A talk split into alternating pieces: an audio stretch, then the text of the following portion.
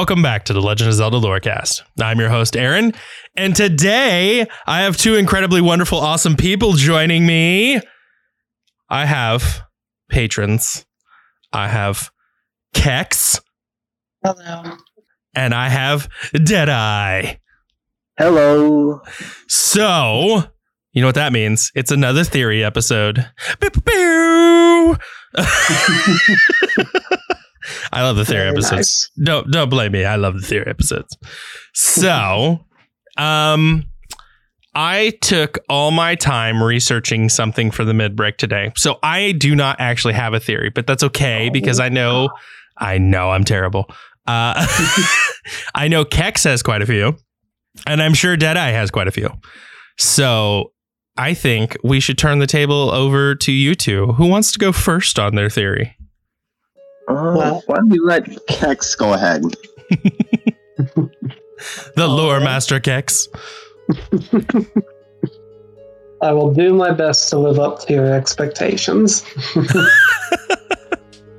I do have a very, uh, I suppose you could say, controversial one this time. I think Ooh. It is a little bit of a leap, but at the same time, there is a surprising amount of evidence supporting it. So I am excited to discuss it with you two. Okay. Keeping, keeping with the Ocarina of Time theme, um, I wish to discuss how it may be that the Fallen Timeline can, in fact, coexist with the other two. Okay. Yes, it is. It is going to be an interesting ride. Now, as I understand most popular internet opinion, most are of the opinion that the Fallen timeline is an alternate timeline in the literal sense. Either Mhm. the Fallen timeline happens or the other two timelines happen. They cannot all three happen because, as popular theory dictates, Link cannot die and survive at the same time. Mm. Now, I think the reason why this um, this is thought so is because we do not see, or at least we do not we do not think we see, the moments that the split between the fallen timeline and the other two timelines occur. Okay. However, in Breath of the Wild, as we have previously discussed, there are a great deal of things in Breath of the Wild that come from the Fallen Timeline. The most obvious and infamous being Lynels. Lynels are only in the Fallen Timeline, not in any other game, even in the pre split timeline. Mm-hmm. Now, I do not wish to go into all the different Fallen Timeline aspects in Breath of the Wild, so I'm going to skip that and discuss how, in fact, all three did occur and are simultaneously occurring. I think what may have happened, and this is my personal favorite theory, is that Link, when he pulls the Master Sword, a second split occurs at that moment that he pulls the Master Sword. In one timeline, the rest of Ocarina of Time plays out as we know it, with Link traveling back and forth between child and adult, and eventually slaying Ganon and sealing him away alongside Zelda. The second timeline the one that will result in the fallen timeline, I personally believe follows Link without his spirit being sealed in the sacred realm. I think he continues forth as a child wielding the Master Sword. Okay.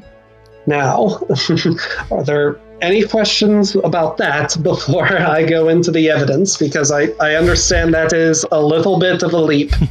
well, I've, I've the first big question that really comes to my mind is, is isn't wasn't he sealed away because he literally could not wield the sword as a child? It was said he was too young to be the hero of time, yes. And I am glad you bring that up, because that is what is going to get me into my first few points. I feel set up. I, I swear it was not intentional. You just you you unknowingly helped me along. no, so as it is commonly thought, the hero of time, as a child, I've heard two popular ages for him. He is either 10 years old or 12 years old. I've also heard some people say nine, but regardless, they are all relatively in the same age range. Now, I find this very interesting because there are so, so many very young heroes in the Legend of Time, the Legend of Time, the Legend of Zelda series. The first one I wish to draw attention to is actually the original hero of Hyrule from the very first Legend of Zelda. That Link is able to slay armies upon armies of monsters, so many boss monsters, and Ganon himself, and he also was only 10 years old. Now, granted, he did not wield the Master Sword, but he accomplished phenomenal feats of strength at, again, only 10 years old, the same age, more than likely, that the Hero of Time was originally. Even more interestingly is the case of the Hero of Winds. When the um, when the Wind Waker begins, it is explicitly stated that the boys coming of age in Outset Island, they come of age when they reach the same age that the hero of time was when his journey began. And yet he was also selected by the Master Sword, and he was not moved forward in time either. Now, and I do not wish to go off on too big of a tangent here, but it could be argued that the Master Sword had lost its power in that game, and that is why it did not freeze Link in time. Well, travel him forward in time, I mean to say. Mm-hmm. That, I think, is a misconception. The Master Sword has lost the power to repel evil, yes, but it has clearly not lost its ability to manipulate time, because when we first arrive in Hyrule Castle in the Wind Waker, everything there is frozen in time. The Master Sword has effectively cast a spell on Ganon's army that placed them all you could almost say in stasis, like the Sheikah Slate in Breath of the Wild. So the Master Sword, even though it lacks the ability to repel evil, it still very much possesses its time manipulation powers. And therefore it must be asked, why did the Master Sword age the hero of time forward and not the hero of winds? So, Oh, so go. I'm gonna stop you here, okay? Right. Uh, because I've been doing some homework. I guess we're gonna announce it now. Uh, I'm glad you're talking about time stuff because in the next episode, uh, we're gonna have a special guest come and we're gonna talk about a lot of time manipulation in Legend of Zelda. But because of this, I've been doing some of my own homework. All right. So, um, the ages, you said it earlier, the ages of varying links isn't really well known. However, through uh, word of the developers, the Hyrule Historia, and some of like the more official people that have worked on the Zelda series have actually come forward with a consensus of the ages, and I actually have a chart of those ages if you'd like to hear some of them.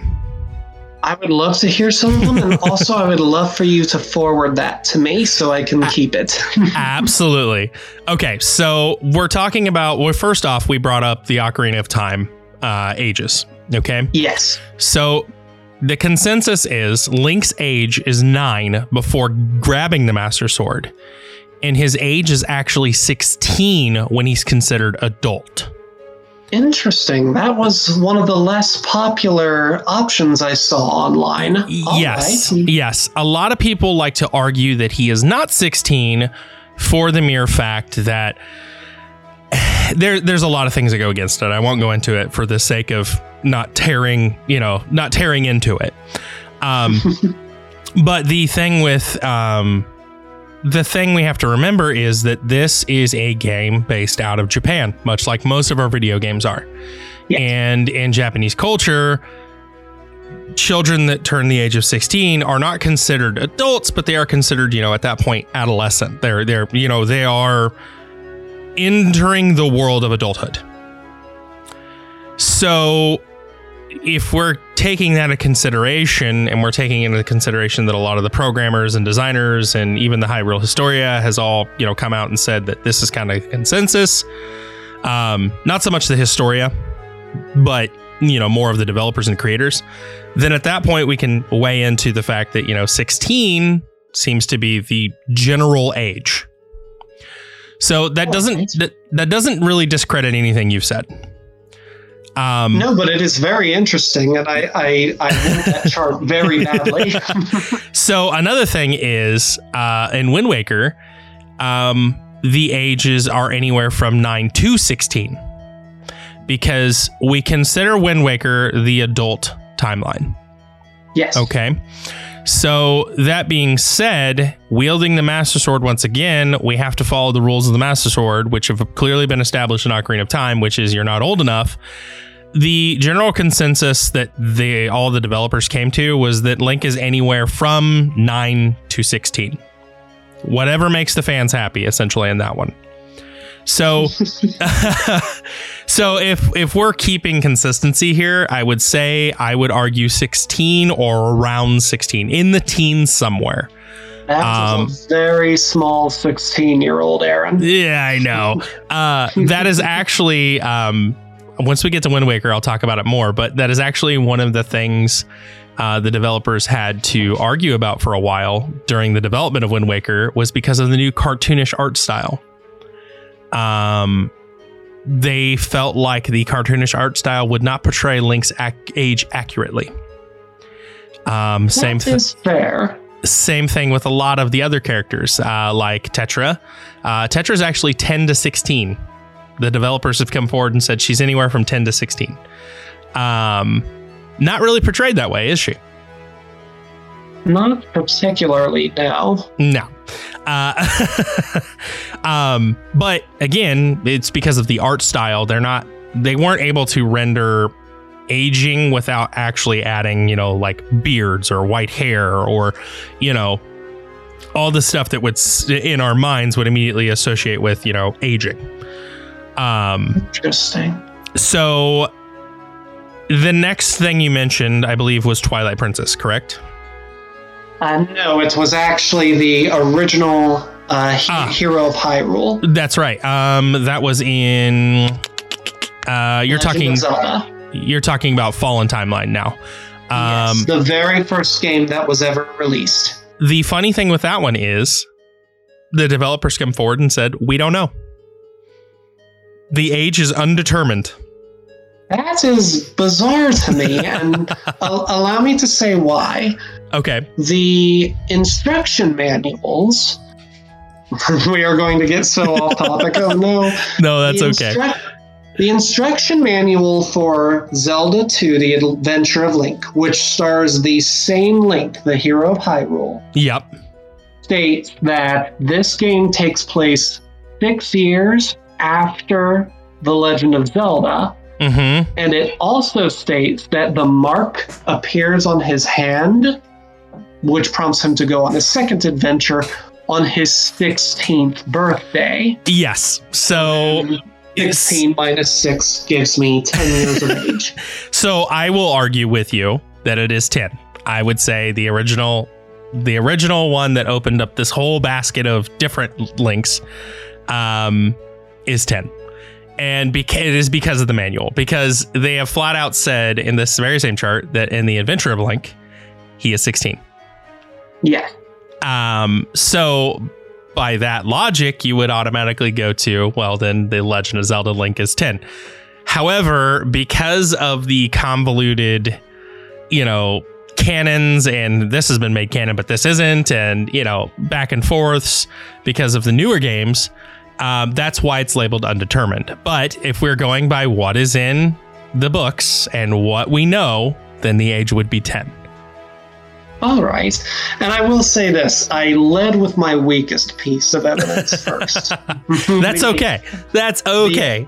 Right. I do not I do not want to spend too much more of your time talking about the ages. However, um, again, please do send me the chart because I am very. Oh, thank you. because I am very, very interested in this. I just know that we are on a limited amount of time now. Oh, you're fine. um, so now, uh, moving along then to a little bit uh, more convincing pieces of evidence. It is stated in uh, the Hyrule Encyclopedia that the hero of legend, which that is to say, the, hero in the uh, Legend of Zelda Link to the Past, mm-hmm. is very likely to be a blood descendant of the hero of time. Now, you could, of course, make the argument that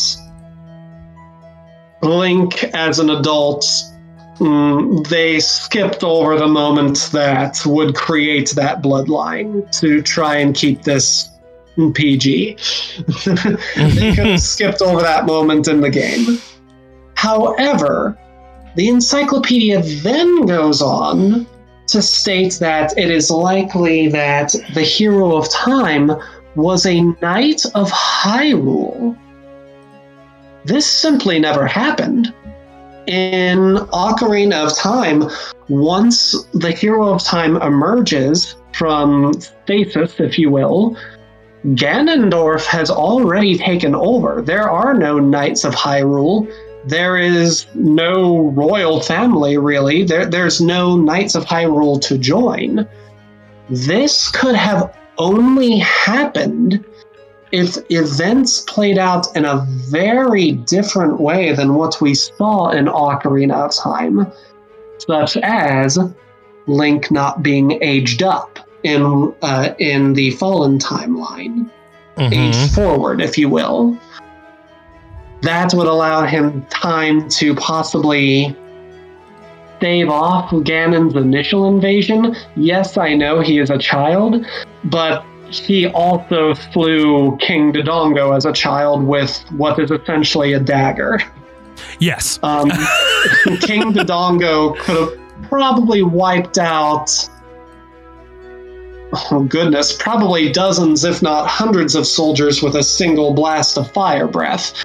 So mm-hmm. as a child, I would argue that the hero of time could very much turn the tide of battle and turn what was an instant coup in Ocarina of Time into a prolonged several year battle between Ganondorf with the Triforce of Power and the forces of Hyrule. I do think, even as a child, he would have single handedly had that that sort of skill, seeing as what we see him do in Ocarina of Time as a child. So I'm gonna I'm gonna stop you again. I'm sorry. you are forgiven. So I'm gonna sum up everything that you're getting at here. We're gonna we're gonna come back because we took a very long All break right. on the ages. Um, so basically, see if I understand what you're getting at here. What you're getting at is that the timelines right. are simultaneous in existence, correct? Yes, just like the child and adult timeline. Okay. I actually have something to propose to you in this. Because this is something I've actually been looking at during our time shenanigans. Do you think it's possible? All right.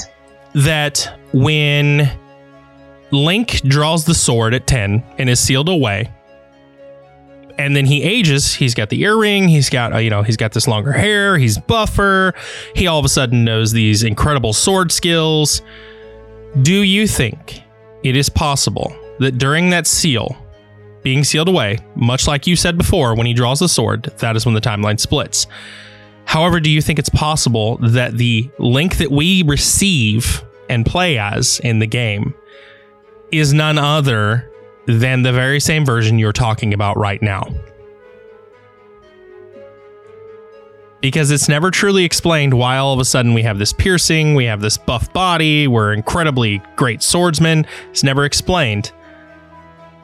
But my theory is that it is the exact same link that you're talking about right now, transferred into current time frames.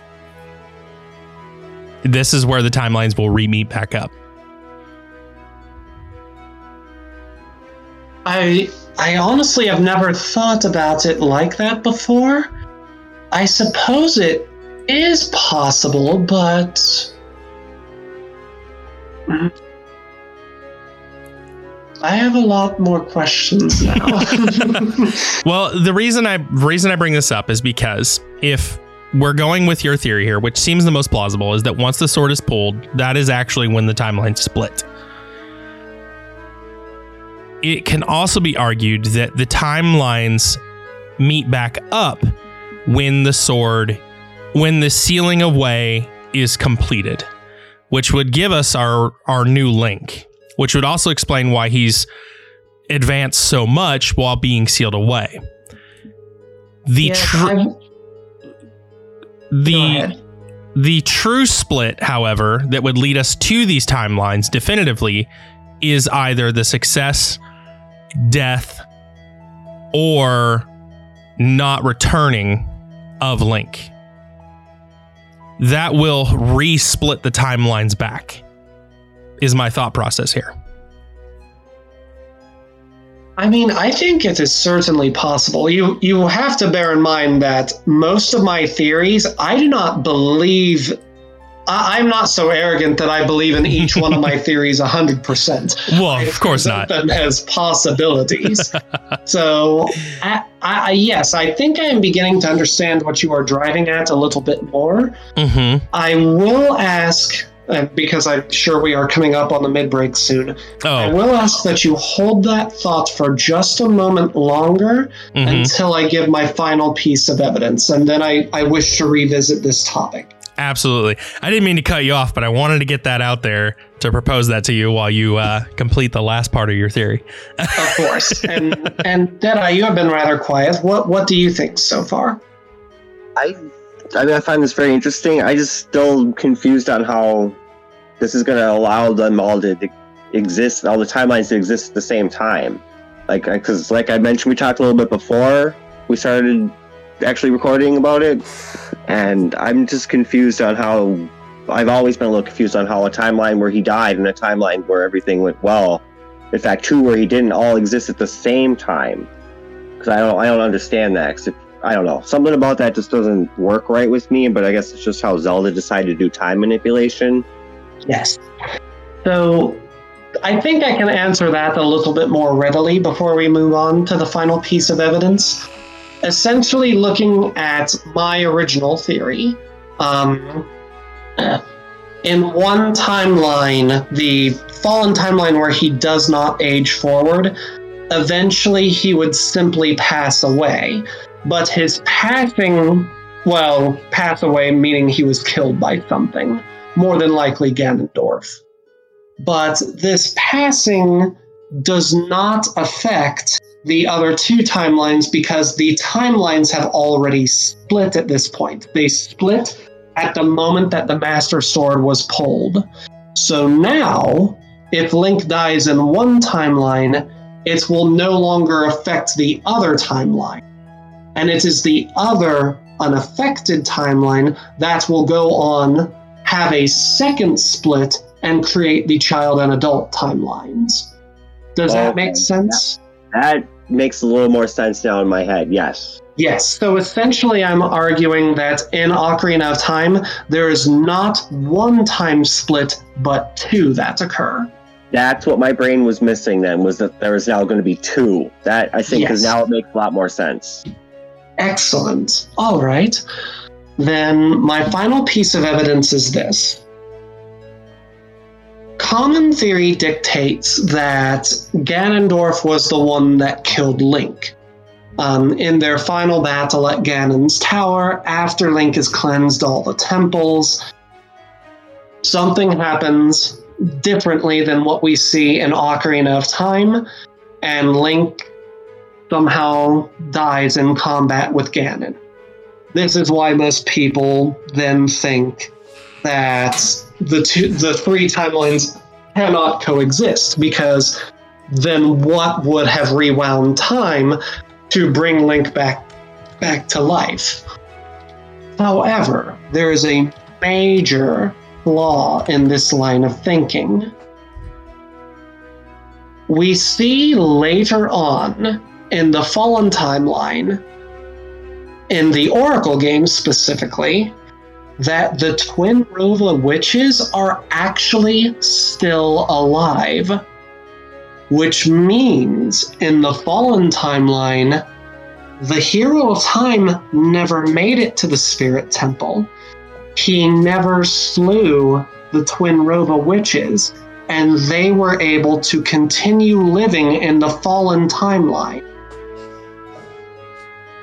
So, the common theory then that just the final battle went differently than we expected cannot be true because then the Twinrova would not be able to come back in the Fallen Timeline in the Oracle game.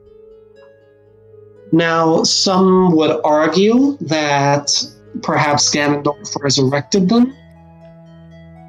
I would counter argue that at that point this is a very slippery slope. What is stopping Ganondorf from resurrecting all of his fallen comrades, Gohma from the Deku Tree, King Dodongo? He could just simply resurrect all of them as soon as they were slain.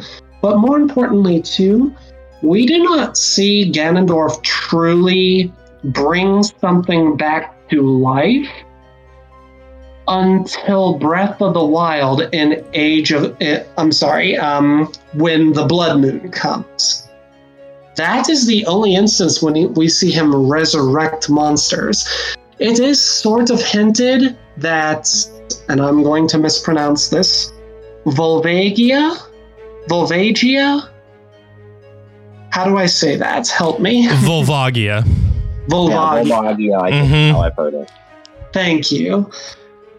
It, it it can be interpreted in some ways that Volvagia was resurrected. However, the terminology gets a little bit muddled the closer you look.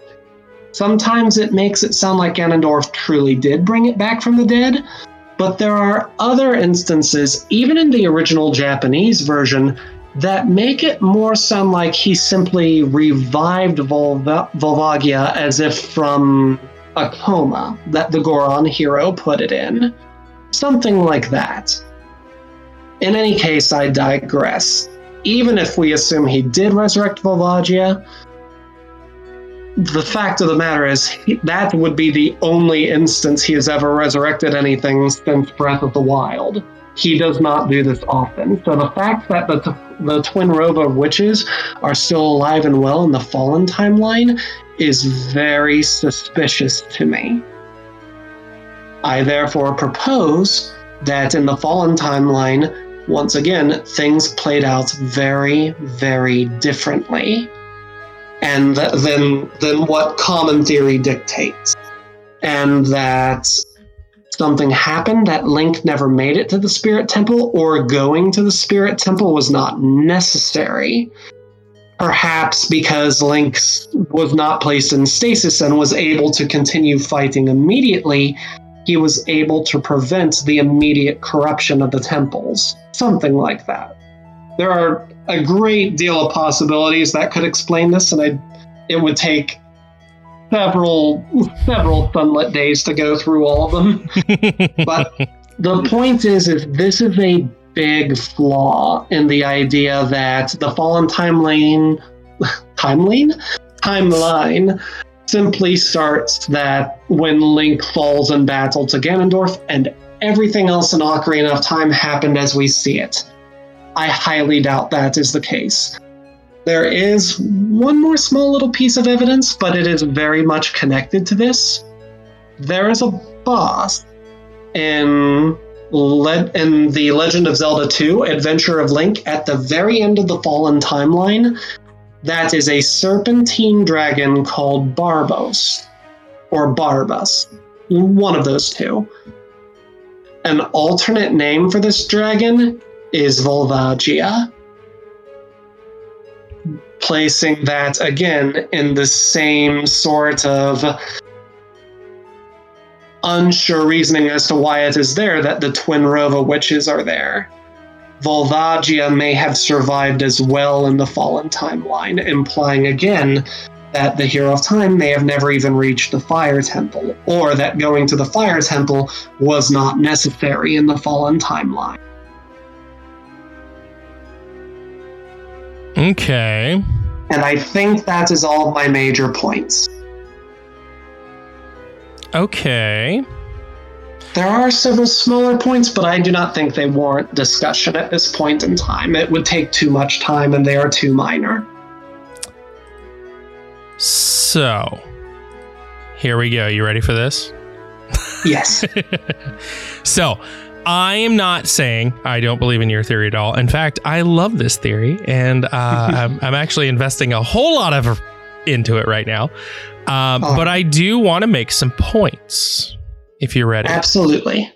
So, number one, I, and I want to make sure I got your theory correct. Basically, in a nutshell, you're saying that the point in which the timeline splits is actually the drawing of the sword. In one timeline, Link carries over and continues his escapades from 10 years old up, and then eventually falls in battle. Yes, or at the very least, however, however old he is, uh, according to the charts. I believe he said nine years old. Yeah. I think it is very possible, again, given that the encyclopedia states that the hero of time was likely to be a knight of Hyrule. I think it is very likely that he actually survived for a great deal of time after the pulling of the Master Sword until he did eventually fall. Yeah. Yeah. So the next thing is so we've got that. That's that's basically the whole theory is that the timeline splits at the actual draw of the sword. Now, I do agree with this. However, I want to say something else. Absolutely. The rest of our timeline, we know definitively, the rest of our timeline does not actually split until the final battle with Ganondorf. So it does not split until after the final battle with Ganondorf. Yeah. Exactly. Yes. So this this is what I found interesting in my timeline research. When Okay. talking when originally uh, the timelines were brought up to the creators, the timelines were actually split in only two different timelines. Okay. The original timeline was the child and the adult timelines.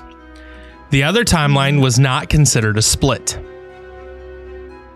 So what you're saying actually makes sense because the creators brought up the point of the fact that essentially the original timeline is the fall of Z- uh, fall of Link.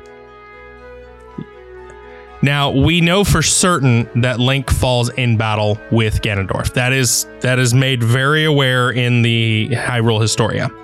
Yes. Now, you've brought up a point to say the Twin Twinrova witches uh, and the resurrection with uh, Volvagia is is it's very loose terminology here. Right. It, it, it is very conflicting. Again, it is possible that he could have revived it from the dead. It is Yeah. possible, but it, it, the terminology just seems to contradict itself sometimes. And I did actually have a friend of mine look up the original Japanese for it, and even in the original Japanese, it seems to imply both at the same time awakening from a coma and reviving from the dead. So I'm here to clarify. I would love So- that. Volvagia was in fact resurrected. However, Alright. Volvagia was resurrected from a state of coma. So Well- if allowed to stay in this slumber, Volvagia would have died and stayed dead. However, Oh. Volvagia was resurrected from this kind of state, if you will. Now, I think I understand. So it is not. It was not dead, but it was dying. Yes, because okay, so and we this is actually this whole research has actually led me to want to do a dragon specific episode for Legend of Zelda because the dragons follow their own rule of magic here. Um, we see this in True. Skyward Sword, where we have to bring a dragon back from the dead. Um, by using time manipulation magic. Well, that, now that you bring that up, his even though he did look visibly dead, you could still talk to the skeleton, and his Yes. eye and its eyes still did light up. Yes.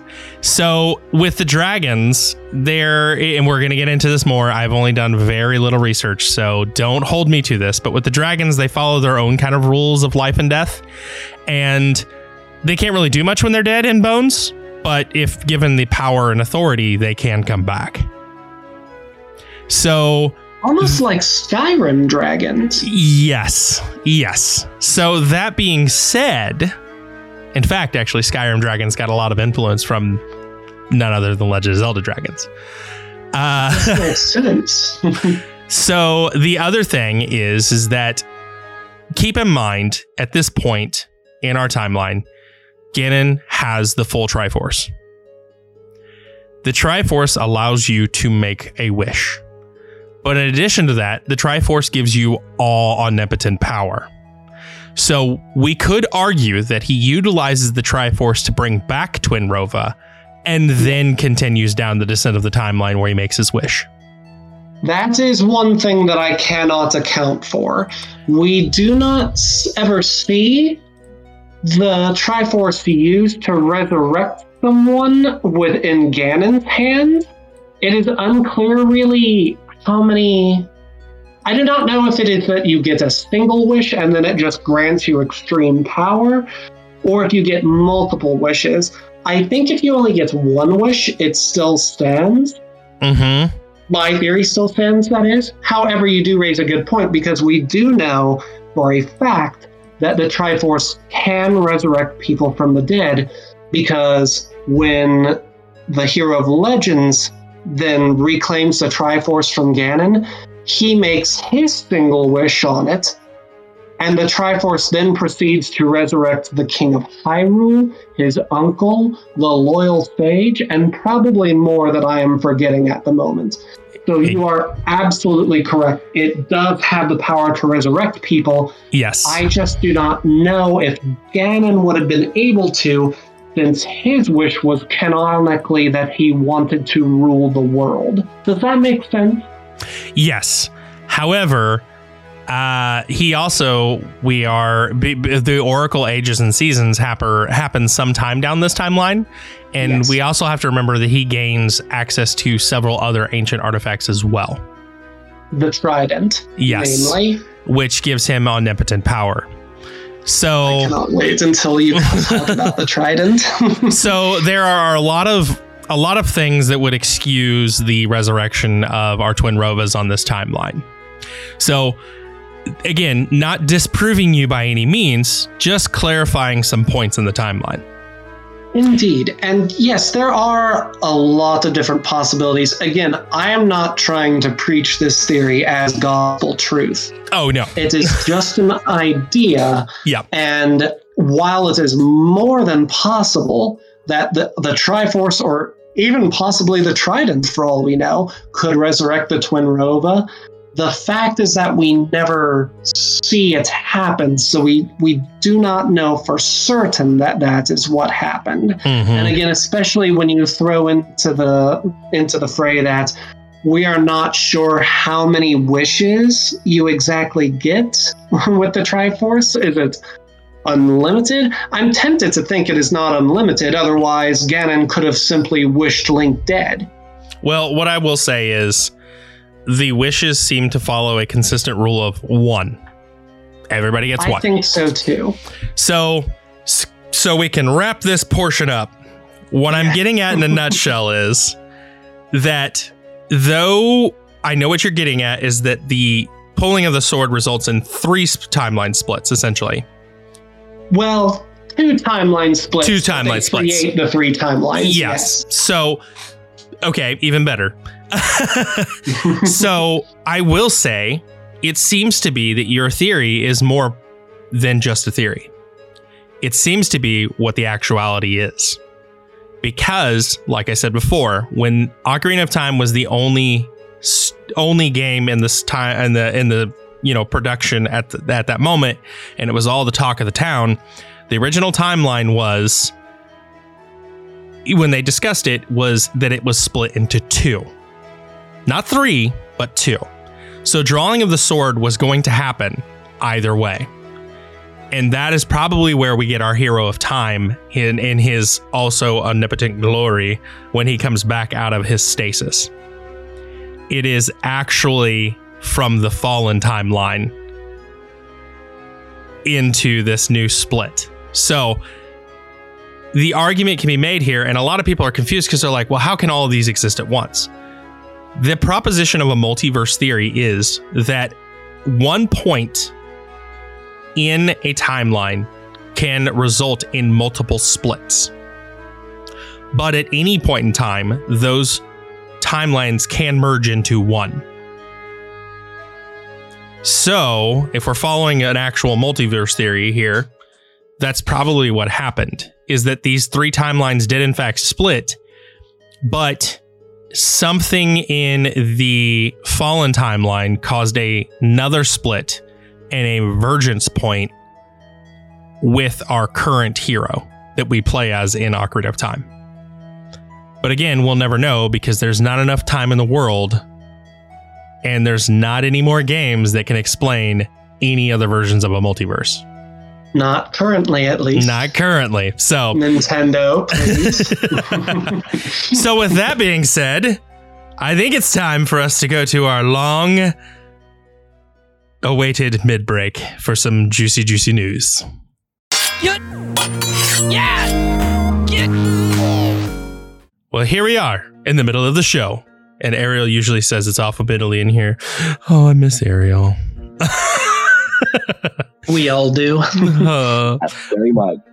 But uh, we have to thank some wonderful, oh so amazing patrons right here. She's not here to remind me of this, so I've got to remember it on my own. so, first off, thank you, Kex.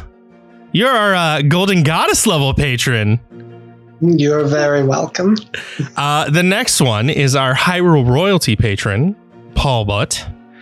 The next one on our list is uh, the starts of our Sheikah patrons, Deadeye. Thank you, Deadeye. Yep. uh, our next Sheikah patron is Relic to Redman, and our Kokiri patron, Remington Cloutier.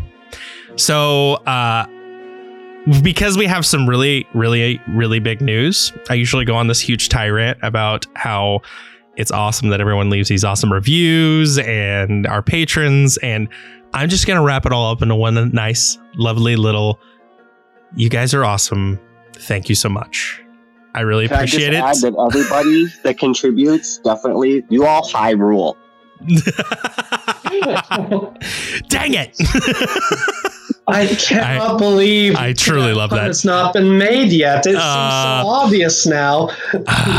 See, I was I was trying to stay away from that. I was trying to be a good boy because Ariel gives me a hard time for my dad jokes. Are you sure you did not just think of it uh, uh, too late? Don't take this. Yeah, I did.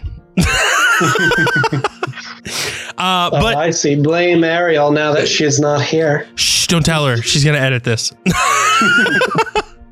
uh, but on that note, I do want to read off a couple of our five star reviews, and then we'll get into some nitty gritty news we've got coming. So the first off, I love this one. We talked about this before the uh, before the recording. Um, we have a five star review. It's titled "Great," and it comes to us from Jixis, and I cannot pronounce that last one. Jernjid. uh, we're just gonna call it JX. Um, and the review says, "Oh, I love that review. I'm not gonna lie, this is pretty awesome." uh, our next review comes to us from Mr. Potato 22. and it says best LOZ podcast ever. I listen to this podcast all the time. It does a great job explaining the lore and the characters. It's nice to listen to someone that knows all the nerdy lore about LOZ. Keep up the amazing episodes.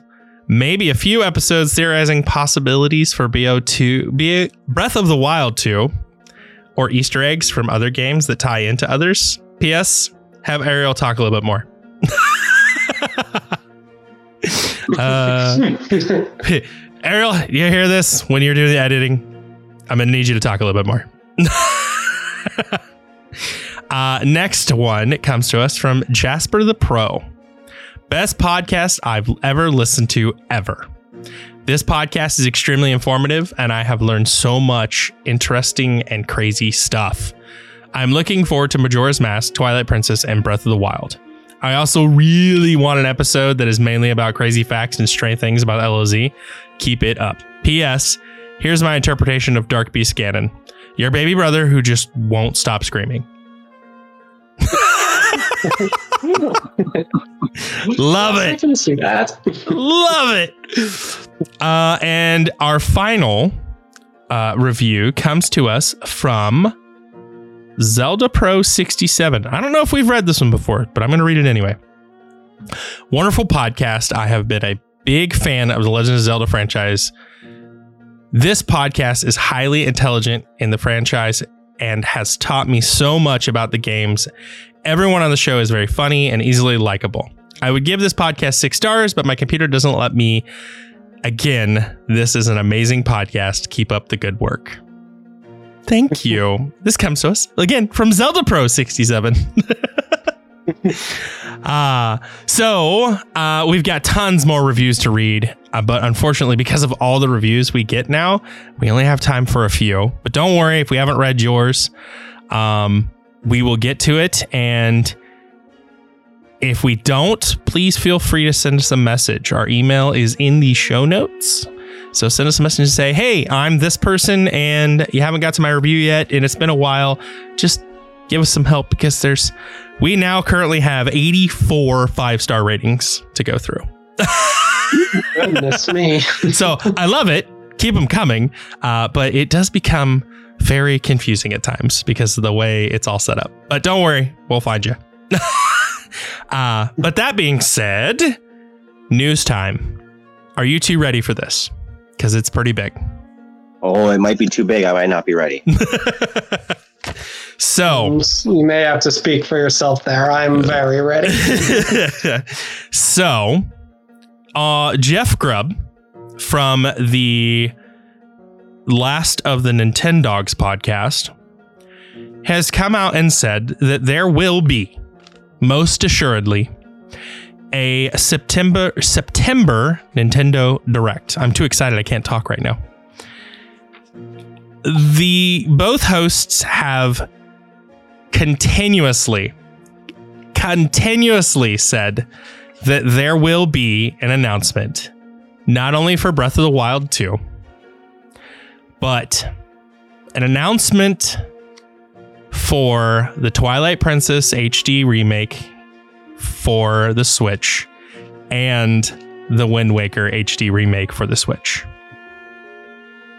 Now, I did watch this uh, clip from their podcast, and I will say that they sounded extremely convincing and they were extremely adamant about this. And uh, Jeff Grubb even came out and said a couple times that a very reliable source from Nintendo has told him this. So Jeff Grubb's been right on the money a couple times before, so we'll see if it's right this time. So stay tuned for that September Nintendo Direct. But that's my news, and it's super exciting. Yeah, I had read the same thing. That is super exciting. I just got your message on Discord. You just stole it. I just stole your news. dun dun We- dun. When you were having your internet problems, he was talking about that with me. Oh, that's too funny. I'm sorry, Deadeye. I stole your thunder. Whatever. So I was good. Uh, I should have. I should have uh, gone with the merch idea. Speaking of, Kex, do you have something for us this episode? I did come prepared this time, unlike last month. woo woo! I'm ready for this. For those who uh, like, of course, Legend of Zelda, and also another video game series called Kingdom Hearts, there is a shirt that is on, I believe, Etsy. Unfortunately, it is out of stock at the moment, but they do resupply frequently. It is a simple black t shirt, but it has both the Master Sword and I believe it is called the Keyblade crossed over each other.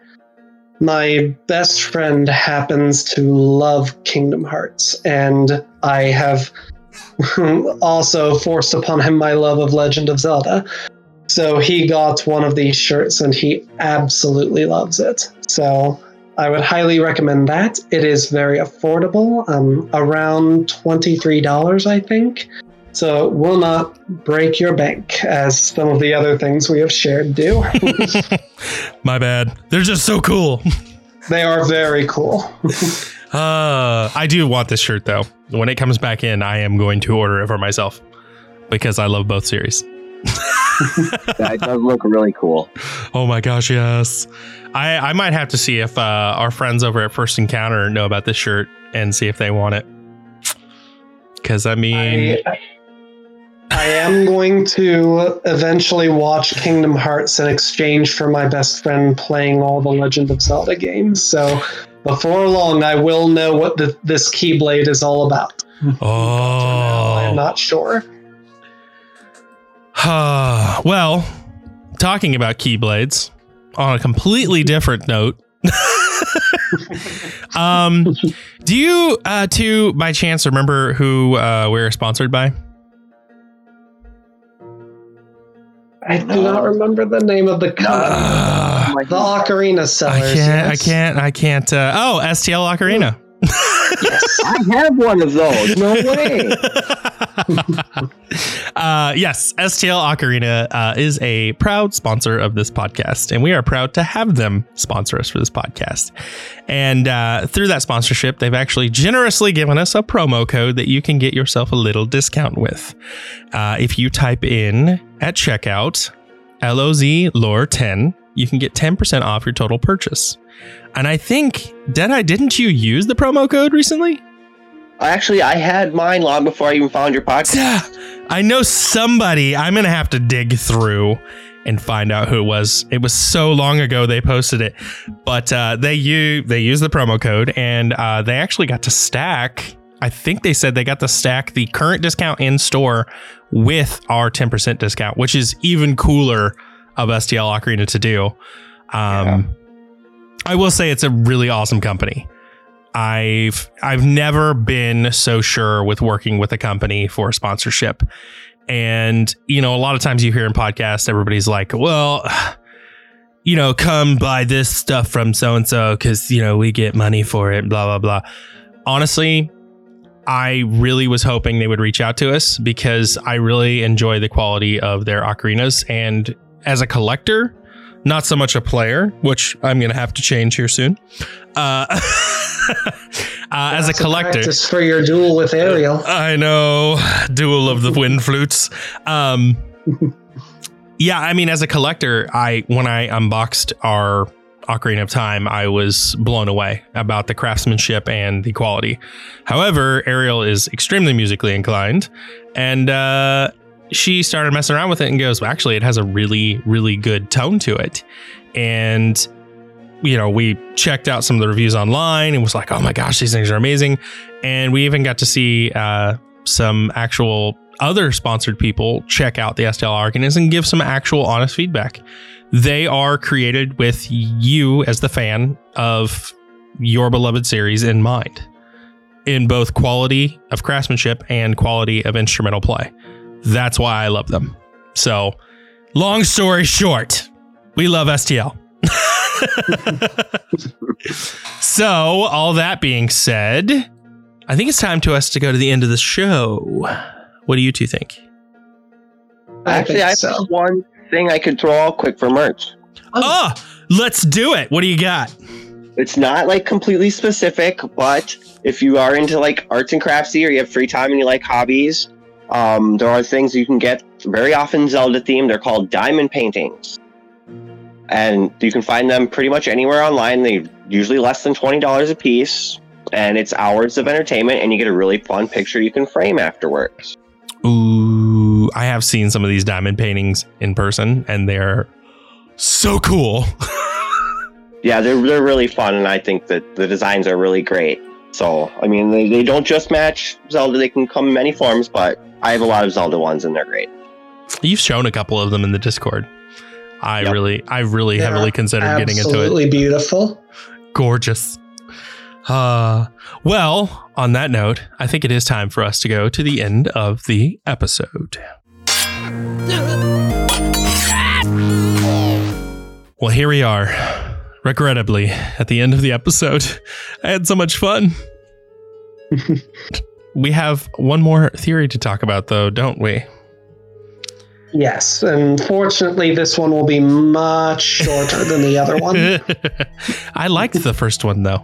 I'm Yeah, pretty I sure. too. I was gonna say, I'm pretty sure Deadeye did too. I enjoy that theory as well, but admittedly, I, I think that may be my longest, most complicated theory to date. And you two know me, so that is saying something. that is a very long theory, but I enjoyed it. So anyway, what do we got for an- our next theory, Kex? My second theory is honestly less of a theory and more of a prompt. I very much would be interested to hear what a lot of your fans think about this topic Hmm. because I have my own thoughts on it, but I am still at the end of the day very much undecided about um, about this theory and there are just so many different possibilities, and I should just get into it rather than beat around the bush. Recently, the Fire Temple has completely obsessed me, and where the Fire Temple came from. from uh, of course, from Ocarina of Time. We are still discussing Ocarina of Time. Mm-hmm. What intrigues me about it so much is that the architecture of this temple is very unique, not just among the temples, but especially when you look at other Goron architecture, not just even in Ocarina of Time, but all throughout the series. When you look at it all throughout the series, Goron architecture is extremely rough. It is sturdy, certainly, do not get me wrong, but it is not built to be very aesthetically pleasing, if you will. Um, very rough around the edges. This persists all through every single timeline we see Gorons in.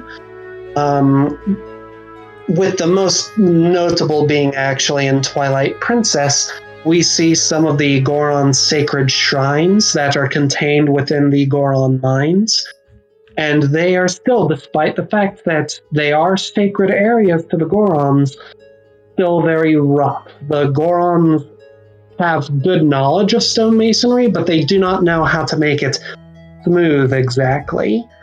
Um, in fact, the book Creating a Champion says as much as well about the Breath of the Wild Gorons. They have mastered stonemasonry, but their hands are a little bit too big and bulky to really do it with finesse like we see the past Helians doing. Hylians, my hmm. mistake. I bring this up because the Fire Temple, a lot of it is completely different. The stonework there is very, very smooth, very beautiful, even. Um, clearly built by masters. And this made me think for a long while that perhaps the Fire Temple was not built by the Gorons. Perhaps it was found by the Gorons and repurposed into sacred ground. This would, of course, also explain the various prison cells that we find in there. Perhaps this building was not originally a sacred temple, but in fact a prison. Then I started talking with you, Aaron, in the Discord. Mm-hmm. And you did present a possible alternate solution that, of course, this was built by the Gorons. You did say, you know, since it was a more sacred area, perhaps they put more effort in it. Mm-hmm. I did. I do draw a slight problem with that just because of what I said about the Goron shrines in Twilight Princess. But what you said, nevertheless, still got me to take an even deeper look at the Fire Temple. And I did find certain things that do actually point to Goron construction after all. Mm-hmm. The most interesting being, and th- this, I must ask our viewers to possibly look up a picture or really draw, dig deep in their memories here.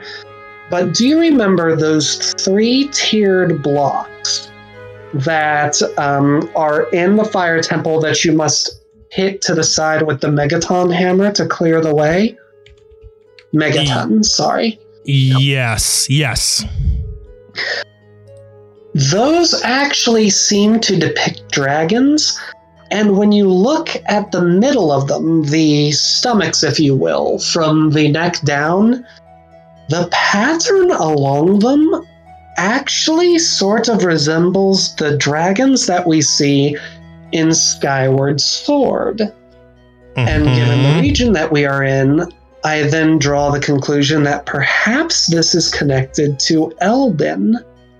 Since we know eventually that the Gorons did move into Eldin Volcano and make it Death Mountain, perhaps they moved in before Eldin left, and this would this would in turn give us our Goron connection.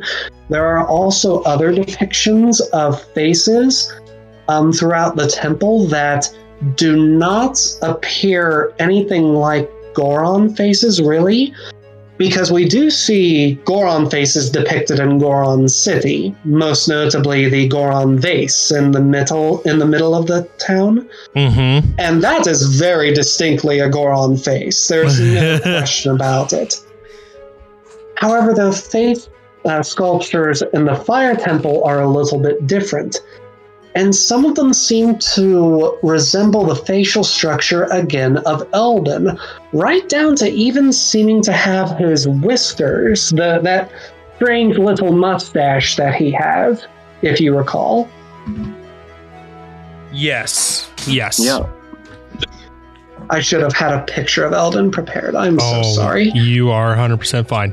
I looked it up on my own. I'm looking at it now. I'm staring at his whiskers right now. Thank you. There are certain effigies in the fire temple that denote sort of the facial structure, such as the lips, and again, those whiskers um, throughout the fire temple. So, again, I find myself wondering if there isn't a Goron connection after all.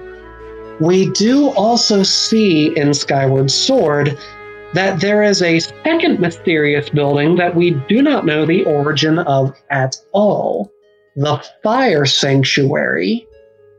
So, my two competing thoughts at the moment are yes, this could be an alternate race that was not the Gorons that constructed these sites, and that perhaps the Fire Sanctuary was their seat of power because that is where their king lived, as we see in the inscriptions throughout the fire sanctuary. And that Mhm. perhaps the fire temple was even their jail, as we discussed a moment ago. yep. Or these places were in fact built by Gorons, but Gorons that were much more technologically advanced and much more developed in their stonemasonry and then the invasion of Demise happened. It is interesting because, also, again, in creating a champion, it is said that basically all the Hylian stoneworkers were wiped out in the Calamity, and that Hylians in Breath of the Wild era, literally the hundred years after the Calamity, all they know is woodwork. That is why Fort Hateno has not been repaired yet and has only been reinforced with wooden structures. There's literally no one left alive that remembers the art of stone masonry. I wonder if perhaps something similar may have happened to the Gorons during Demise's eva- invasion, explaining why their stonework is so rough in modern day, but why the fire temples is so beautiful and smooth. So, I have thoughts. I would love to hear them because the again the fire temple is still baffling to me and that is what makes it so intriguing. So I would love to hear both of your thoughts. So, Deadeye, do you have thoughts before I go into mine? I mean, it, really, I don't. I'm still trying to sort it through my head, but it had never occurred to me to think that the Gorons did not build that temple. Like, I, it never even crossed my mind to think that they might have just moved in. To be fair, I did not think of that either until I kept going through the series and realized just how deep the series could get. Um, and then I started revisiting some of the games that I had played earlier and started thinking about these things. So I completely understand where you're coming from. I don't know. The only other thing I really had is if someone else did it that might have been able to manipulate rock and have more nimble hands. I don't remember what they're called, but they were in Skyward Sword and they dug through the ground. The Mogma. Yes, I mean maybe they had a part to play in it. I don't know, I but am not I mean they know how to manipulate rock and they have more dainty fingers and stuff, so they would be able to do finer, more detailed things. That is a possibility. The only problem that I have that really is not a problem, honestly, but it is just that we do not really have any confirmed structures that are Mogma built to my to my knowledge. I do not doubt that they built their own structures, but because we don't know what is confirmed to be theirs, I do not really have a way to compare. But it is most definitely a possibility. They obviously are heat resistant as well, since they live on Eldin Volcano. Yeah. Yes, I have even I have even played with the concept that possibly the Subrosians from uh, Oracle of Seasons played a part in this because they are heat resistant to the point where they can actually bathe in magma with no ill effects. So, No. All of these thoughts are good, but I have a counter thought. I'm not sure how much of a counter it can be when we are all unsure what to think. um, I will say, uh, with the Mogma, I'm not 100% dedicated to that only because they spend 99.9% of their life underground. Um, I don't know what purpose they would have for a structure because they'll even sleep Yes. underground. So, and they've already demonstrated that they have no real allegiance to religion because they're not even involved in the fight. They would rather hide than fight. We've seen this demonstrated. They were even captured in the Sword. Now that you mention it, hmm So it's it was a good thought though. I will say that did I because it had me going for a little while too when I started thinking about this. And indeed, given the location of the fire temple, Mhm. there are only a select few races that would be able to build comfortably in that environment. Exactly. And- That was one of the reasons I thought of them because I knew that they were like the Gorons, heat resistant. exactly. And Right. the, Those the- are really the only three that I can think of that would not need any supplemental equipment to help them build. The Gorons, the Mogma, and the Subrosians. Let me propose a fourth. Yes. Ancient robots. Hmm. So I say this because So I don't think the ancient robots built the structure at all. Let me go let me go down the rabbit hole with you if I may. All right. so Lanayru Desert was once a vast green landscape. We know this. yes. Next But- to an ocean. Yes. But the robots themselves were built for the purpose, sole purpose of mining time shift stones. We also know this. Some of those environments can become very, very treacherous. So we know they're durable bots. Now, after the whole scenario of Skyward Sword, we also know that Gorons existed simultaneously. And Gorons were looking to further educate themselves, as demonstrated with none other than our adventurer pal, who constantly finds us and asks us questions and tells us where the hidden, nice, crazy things are. And yes, Gorons were seeking knowledge. In that very same game, we find the Gorons in the Lanayru Desert, looking to ex- to quote unquote harness the expertise of crafting stone. This is the first point where we start to see Gorons really trying to craft stone. So, Right. what I propose is not that the ancient robots built the fire temple, but it was in fact the Gorons who built the fire temple with the knowledge and expertise that the robots gave them. Because if you look at the structure and how it's built and compare that to a lot of the structures built at the Lanayru mining facility, you will see those very same designs and smooth edges and statues and same similar designs of things that the Lanayru ancient robots actually built. Interesting. So, like I said, Uh, essentially, they built the they built the fire temple under the tutelage almost of the of the ancient robot. yes, which goes hand in hand with our Breath of the Wild Gorons being less smooth and less not efficient, but less uh, grace, full of grace when building stone. You see that it's very almost archaic the way they've built the stone masonry they have. And this could be attested to the fact that remember in the very beginning of our lovely Breath of the Wild, we were told that 100 years ago this very same thing happened. But the with the assistance of the Sheikah and the robots, they were able to fight Calamity off. But that doesn't mean that Calamity didn't wreak havoc, as we know from all the stonemasons of the Hylians being taken out.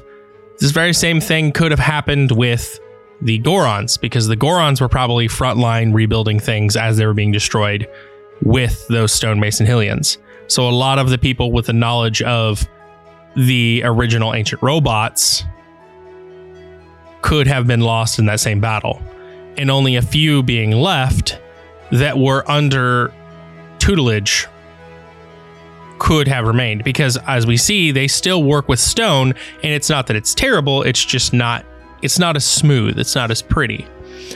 So some of them may have survived still but they weren't as farly or uh, they weren't as advancedly trained as the rest of the gorons that had fallen in battle. This is what i propose.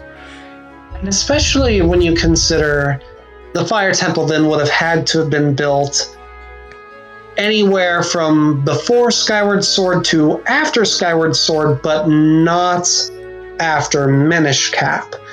Which means that, goodness me, there are so many different opportunities for the advanced Goron stonemasons to be wiped out. The Interloper War, Mhm. the invade the reinvasion of the demons that the hero of men stopped the additional invasion of the demons that Vaati started when he opened the box in Minish Cap. Um, rampage again in Four Sword. There's, I feel horrible saying this, but there are so many different opportunities for these more advanced Gorons to die off. Well, here's the thing. Yes, and um, Go on. there are several opportunities for them to die off, but not reality when you think about the fact that they probably wouldn't be on the front line of any of these battles because during these time frames, the Gorons were still kind of recluse. They didn't really become allies until the first war, the first large scale war, which didn't happen until after Minish Cap. Which I should have specified. I was not suggesting that they took direct part in the war, but more so that they were unexpected casualties. Um, so, as horrible as this is to say, civilian casualties, if you will, uh, caught in the crossfire. Mm-hmm. And the thing is, is there really wasn't any need for the fire temple back in the day. So actually, I propose that the fire temple was built shortly after Minish Cap because there was no need for it because there were no sages. The actual fire temple was built specifically for the sage of fire to be able to transport to and from the um? Uh words are hard. Uh the light realm. Um i can't remember. of Light. thank you. Sacred realm. There we go. I couldn't remember. Realm. yes. So yeah the temples were built specifically for the sages to travel to and from the sacred realm freely. That is their sole purpose. Let me ask a clarifying question. mm-hmm. I thought in the encyclopedia it stated that Rauru built. So Rauru was a sage and he built the Temple of Time after the Interloper War, but before the Minish Cap. Yes, but the sages only awaken when needed. So Rauru was needed. Uh, the other sages awakened around this time as well, but they. So okay, let's let's clarify our timeline here. Um, so Rauru, sh- shor- shortly after um, Skyward Sword, there was a need to hide the uh, Triforce. So Rauru hid it in the Sacred Realm, and there constructed the um, Temple of Time around it, bringing us the Temple of Light. So, that being said, then the other sages began to construct the other temples to transport themselves to that said temple. So that really puts the rest of our temple construction anywhere between Skyward Sword and Ocarina of Time. Now, it will be completed. It will be completed well before the Ocarina of Time, obviously. It's not like these things just got completed before Link walked in and took the sword. They've been done for quite some time because all the sages have been dead for a while. But that could put it in line with being constructed shortly after the end of Minish. So I that's why I say I I believe it might be somewhere after Minish that this structure was finally completed. I think that they were working on it because it is a very large structure. I think they were working on it for quite some time compared to the s- Temple of Time. And honestly, compared to the rest of the temples, this Rauru was temple. simply the first sage, so he got an earlier start. Is Ex- essentially what you you're saying. and he seemed to put the least effort in. he always does.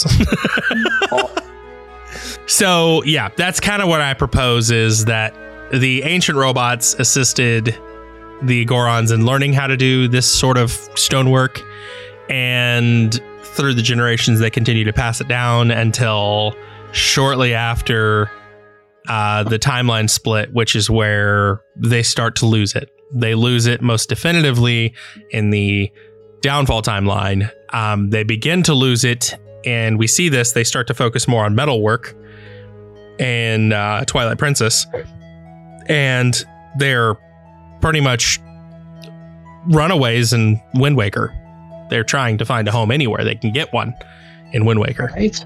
So Eventually, they do settle down in uh, New Hyrule and Spirit Tracks, but it is they, they are still very primitive in their construction. Obviously, since they have been sailing for ages. Exactly. So that's why I suggest that if we're going with the, and we're getting into a whole nother theory here, but so we can wrap this thing up. Uh, what I'm saying is, is if we are to believe that all the timelines converge to Breath of the Wild, it would explain why our Breath of the Wild Gorons are not as adept as there are Ocarina of Time Gorons in their stonemasonry. It is because if we are to believe that all the timelines do conjoin here, then that means that in every single timeline, the Gorons have failed to upkeep their knowledge of what has been passed to them. Right. And we do we do see that as you said in each timeline, more so in the Fallen.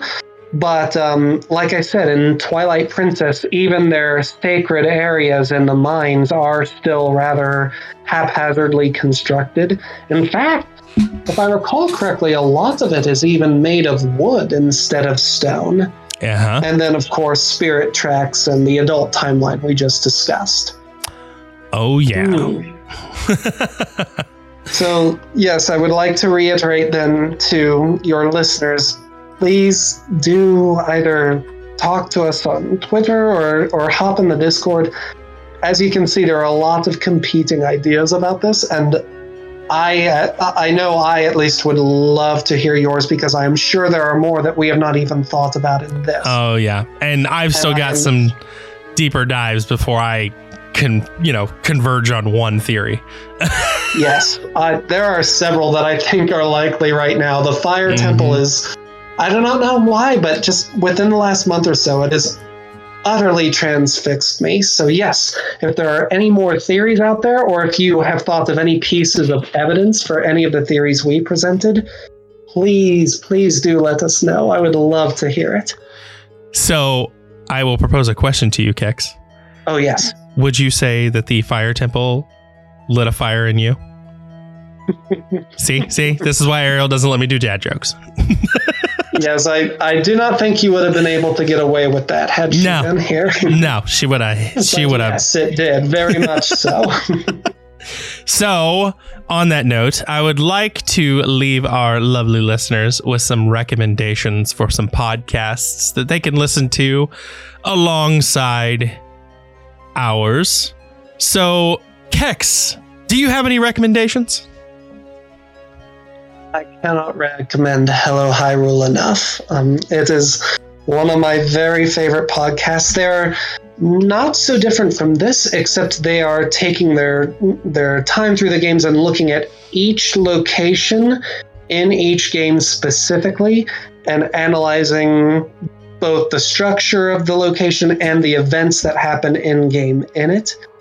It is perfect for those who like a very, very, very deep dive into these uh, minute details, but also those who like a bit of humor as well. They are a very funny um, duo, and as as deep as they analyze the structures, it never gets boring because they always keep things lighthearted, while at the same time still providing amazing theories. So please do, um, uh, please do listen to Hello Hyrule if you get a chance. You will not regret it. And don't forget, the most important part is they will let you know what things taste like. Oh yes, of course.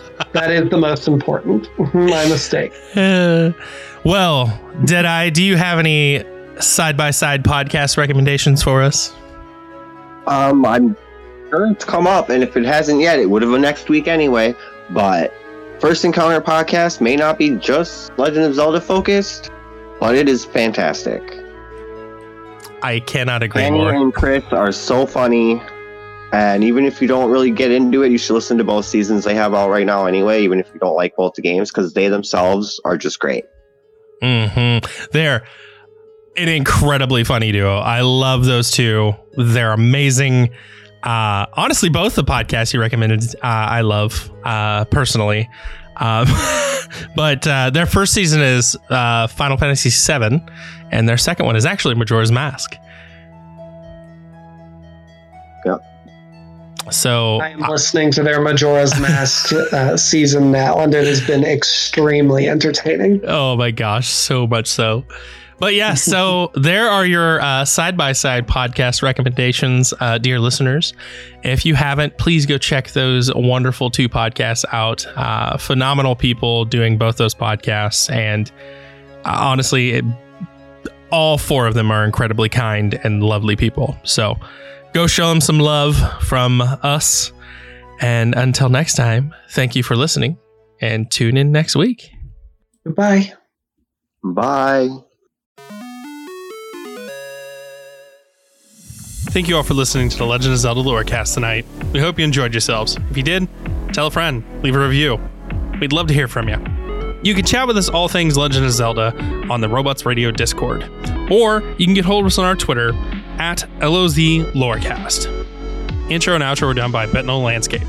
Links are in the show notes below. Till next time, dear listener, it's dangerous to go alone. Take this.